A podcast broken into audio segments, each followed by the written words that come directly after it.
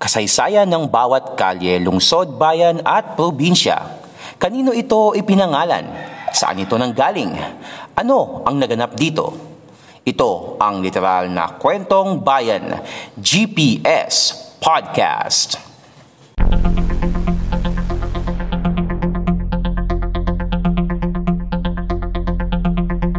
GPS Podcast.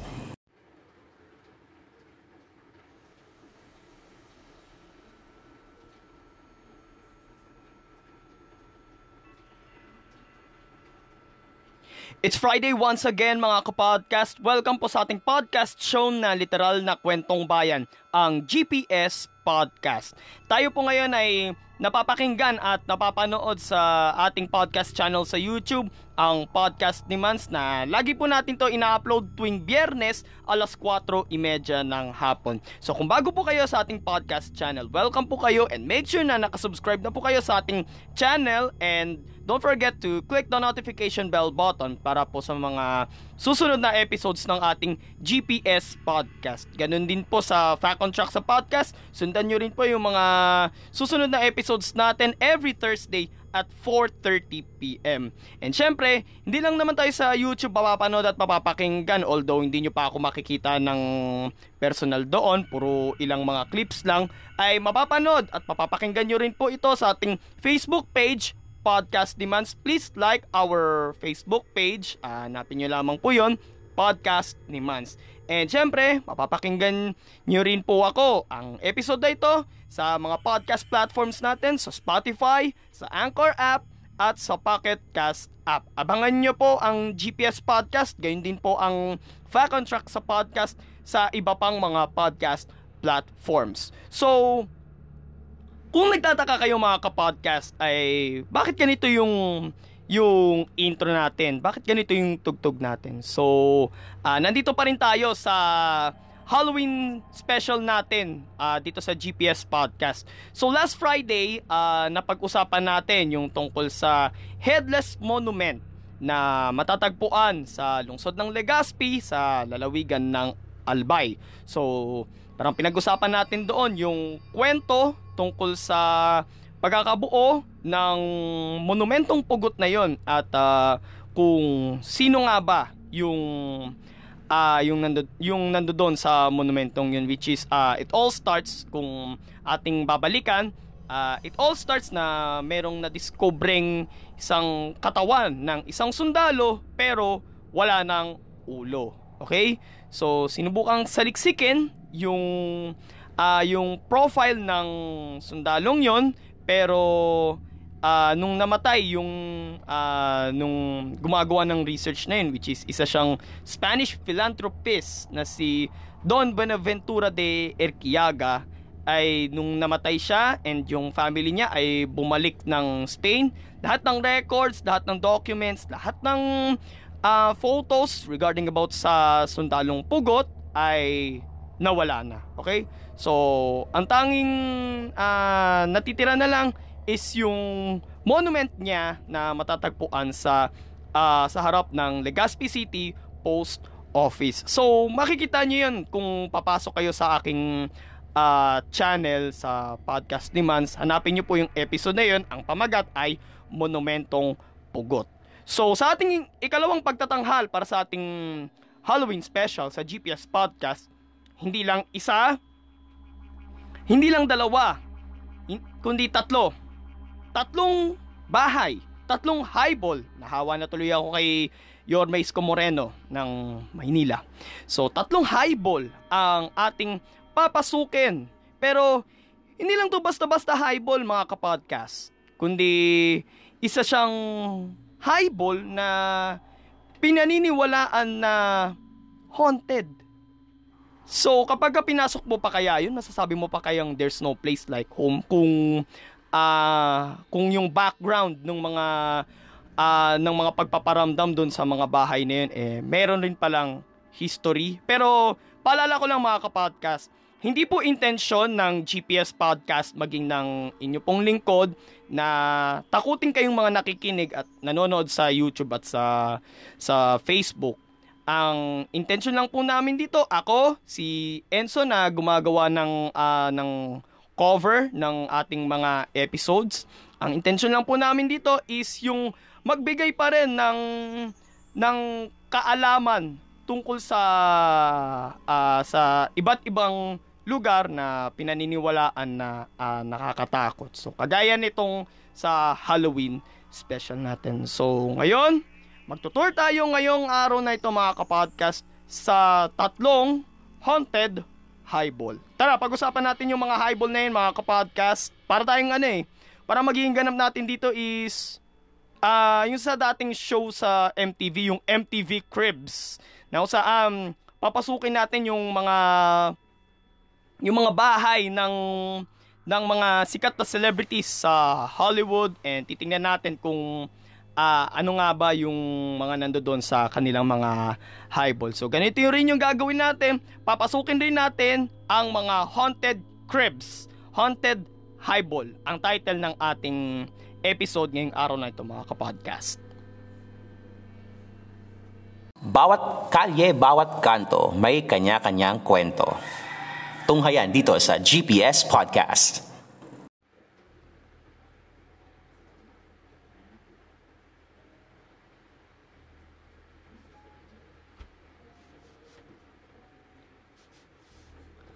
Ang first destination natin mga kapodcast ay sa lungsod ng Pasig.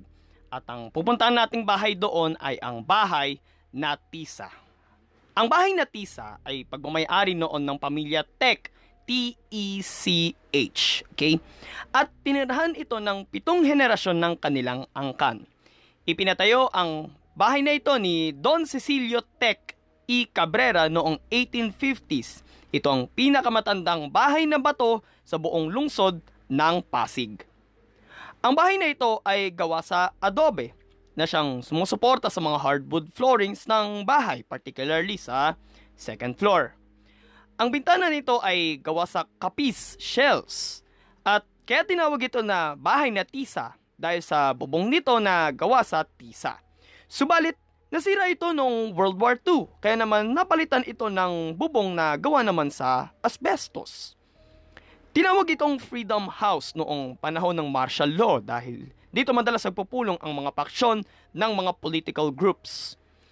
Minsan na rin itong naging headquarters ng Barangay San Jose kung saan matatagpuan ang bahay na Tisa. Dito rin sa bahay na ito matatagpuan ng Santo Niño de Pasión Tuwing linggo naman pagkatapos ng linggo ng pagkabuhay, Easter Sunday, lahat ng mga may karamdaman ay pumupunta sa bahay na iyon upang tumanggap ng komunyon at benediksyon ng kura paroko. Subalit, may ilang pagpaparamdam di umano ang nababalitaan sa bahay na tisa, gaya ng white lady, babaeng nakabarot saya, at makakarinig ka rin daw ng mga nagdadasal sa wikang Kastila. But to be fair, according sa mga locals na nakatira malapit doon ay iginigiit na walang nakakatakot sa bahay na iyon. Ang nakakatakot lang daw ayon sa kanila ay ang rupok ng sahig sa ikalawang palapag ng bahay na anumang oras pwede itong bumigay dahilan para ikay mahulog. Hindi mahulog ka sa maling tao, ibang usapan yon mga kapodcast. Mula sa lungsod ng Pasig ay tutulok naman tayo pa norte papunta sa bayan ng San Ildefonso sa lalawigan ng Bulacan. Dito ay pupuntahan naman natin ang ikalawang bahay na ating pupuntahan at pag-uusapan dahil nga nasa podcast tayo. Ito ay ang bahay na pula. Literal talaga itong bahay na pula dahil ang mga bahagi ng bahay ay pinintahan talaga ng kulay pula. Ipinatayo ang bahay na iyon ni Don Ramon Ilusorio noong 1929. Ang angkan ni Don Ramon ay nagmamayari ng malawak na asyenda noon sa area ngayon ng barangay Anyantam, yung nakakasakop dun sa uh, sa bahay na pula. Gawa sa kahoy ang bahay na pinalilibutan ng mga puno ng sampalok, kamatsile at duhat. Subalit noong 1944, kasagsagan ng World War II, kinuwang bahay na iyon ng mga Hapon dito nila kinukulong at pinapatay ang mga kalalakihan at dito rin ginagahasa ang mga kababaihang mula sa mga lalawigan ng Bulacan at Pampanga. Ito ang dahilan ng mga pagpaparamdam sa abandonadong bahay na iyon. Ang ilan sa mga nakaligtas noong panahon na iyon ay lumipat na ng ibang tirahan dahil sa bangungot na dala ng bahay na iyon at sa mga brutal na ginawa noon ng mga Hapon. Noong 2016, ginibang ilang bahagi ng bahay dahil sa sigalot sa angkan ng mga Ilosoryo. Sinasabing may itatayong replika ng bahay na pula sa Las Casas, Filipinas de Acuzar sa Bagak, Bataan pero ilang historiador at mga cultural heritage workers ang nanawagan sa pagpapanatili ng bahay na iyon. At para sa ikatlo at huling bahay na ating pag-uusapan, tutulak naman tayo papuntang norte ulit. Pero this time sa tinaguriang Summer Capital of the Philippines, ang lungsod ng Baguio. Ito ay sa Laperal White House na matatagpuan sa kahabaan ng Leonard Wood Road. Katabi niya ito mga kapodcast yung isa pang kinatatakutang destination sa Baguio which is yung uh, teacher's camp. Ang Laperal White House originally hindi talaga siya kulay puti kundi kulay beige. Okay? Mga taong 2000 or 2001 na lang daw nung uh, pinalitan yung kulay ng bahay na yun na kulay puti. Yung Laperal White House, hindi ko mo may White House sa pangalan, eh parang katulad na siya nung sa 1600 Pennsylvania Avenue sa Washington DC sa Amerika. Ibang White House yon. Yun yung executive office ng Pangulo ng Estados Unidos. So, pag-usapan natin, Laperal White House. Gawa sa Nara at Yakal ang Victorian style na bahay na yon Ipinatayo iyon ng mag-asawang Roberto at Victorina Laperal noong 1930s bilang kanilang bahay bakasyunan sa Baguio. Subalit, katulad din ng bahay na pula sa Bulacan, kinuha rin ng mga Hapon ang bahay na iyon at ginawang garrison. Dito ay sinasabing ginahasa ang mga kababaihan habang pinapahirapan at pinatay, pinapatay naman ang mga pinaghinalaang espiya ng Amerika at ng mga kalyado nitong bansa. Ito rin ang isa pang dahilan ng mga di umano'y pagpaparamdam sa bahay na iyon kaya siya kinatatakutan. Marami ng kalamidad ang nadaanan ng bahay na iyon, kabilang na ang nangyaring lindol sa Luzon noong July 16, 1990. Subalit, nananatili pa rin itong matibay.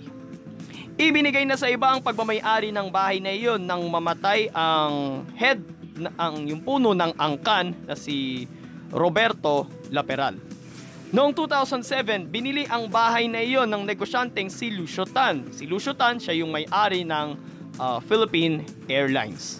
Pero sa halip na tirhan niya iyon ay kanyang inayos at ginawang isang tourist destination na bukas sa publiko.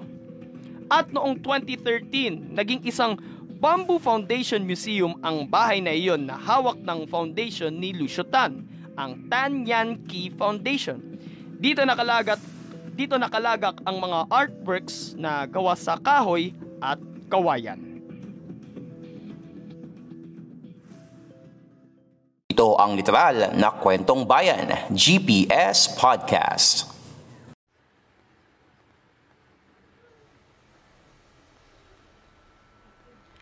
Abangan nyo po sa susunod na biyernes mga kapodcast ang ikatlo at huling pagtatanghal natin para sa Halloween special ng GPS Podcast. Ito ang pinakamatandang urban legend sa kasaysayan ng Pilipinas, ang di umano'y pagpaparamdam ng White Lady sa Balete Drive. Pag-uusapan natin doon mga kapodcast ang kasaysayan ng Balete Drive at maging yung kwento sa likod ng pagpaparamdam daw ng white lady doon sa kalye na iyon. Kung kaya yung mga may sasakyan, karaniwan, especially yung mga taxi drivers ay iniiwasan nila na dumaan sa kalye na iyon. So ang pamagat ng ating episode uh, sa susunod na biyernes ay Miss Balete Drive 2020. Mukha siyang ang tunog niya is parang pang beauty pageant eh no. Pero parang minodernize lang natin yung ano eh, yung story eh, yung title ng magiging story natin next Friday. Pero abangan nyo pa rin yan mga kapodcast sa GPS Podcast sa huling episode ng ating Halloween special. So, October 30 yan, next Friday, alas 4.30 ng hapon. GPS Podcast May nagsabi nga sa akin mga kapodcast eh. Ang takot ng isang tao eh nabubuo lang daw yan sa isip. So, totoo naman eh. Parang tayo-tayo lang din yung gumagawa ng mga bagay na ikakatakot ng sarili natin o ng kapwa natin. Kasi may mga pagkakataon kasi na yung kaaway ay kumikilos, gumagawa ng paraan para uh, tayo ay matakot. Okay? So parang gumagawa siya ng entry point, parang binibigyan niya tayo ng fear. Kaya ta may mga pagkakataon na uh, gumagamit siya ng isang bagay or ng isang senaryo na mag imply sa ating isipan na ay totoo tong uh, totoo nangyari dito ay ano yan uh, magpaparamdam sa iyo yan lalo na yung mga ano yung mga chain messages, halimbawa lang nabanggit ko lang, yung mga chain messages, ginagamit rin yan ng kaaway para ang umiral sa ating mga puso at sa ating mga isipan is yung yung takot eh. 'Di ba? Lalo yung mga nasa dulo na kapag ka hindi mo pinasa ito sa ganitong kadaming katao ay magpaparamdam siya sa iyo sa ganitong oras. Okay? So, kung ako sa inyo mga kapodcast ay pag once na naka-receive kayo ng any kind of chain messages, pwedeng sa messenger, or sa text, or sa email, ganon, ay just ignore it. Okay? Kung kinakailangan nga, pwede nyo nga burahin yan eh. Diba? So, naalala ko, merong pangako sa atin ang Panginoon eh. Fear not, for He is with us. Okay? So, tandaan nyo, nasa panig pa rin natin ang Panginoon. So, wala tayong wala tayong dapat na katakutan sapagkat ang Diyos na ang nagahari sa buhay natin. So, I pray in Jesus name na mawala yung takot na umiiral sa ating mga puso. Okay? So, sabi nga daw, huwag yung katakutan yung mga patay, bagkus katakutan nyo yung mga buhay. So, kung nagustuhan nyo yung episode natin ngayon mga kapodcast, like, comment, share, and subscribe sa ating podcast channel sa YouTube, ang Podcast ni Mans. And like nyo rin po ang ating Facebook page, Podcast ni Mans. At papapakinggan nyo rin po ang episode na ito sa Spotify, sa Anchor app, at sa Pocket Cast app. Ito po si Mans at nagpapasalamat sa inyong pakikinig sa ating podcast show na literal na kwentong bayan, ang GPS Podcast. See you on Friday mga kapodcast. God bless everyone. God bless the Philippines. Purihin po ang Panginoon. And magbabalik ako sa next Thursday para sa Fact on Track sa podcast 4.30pm.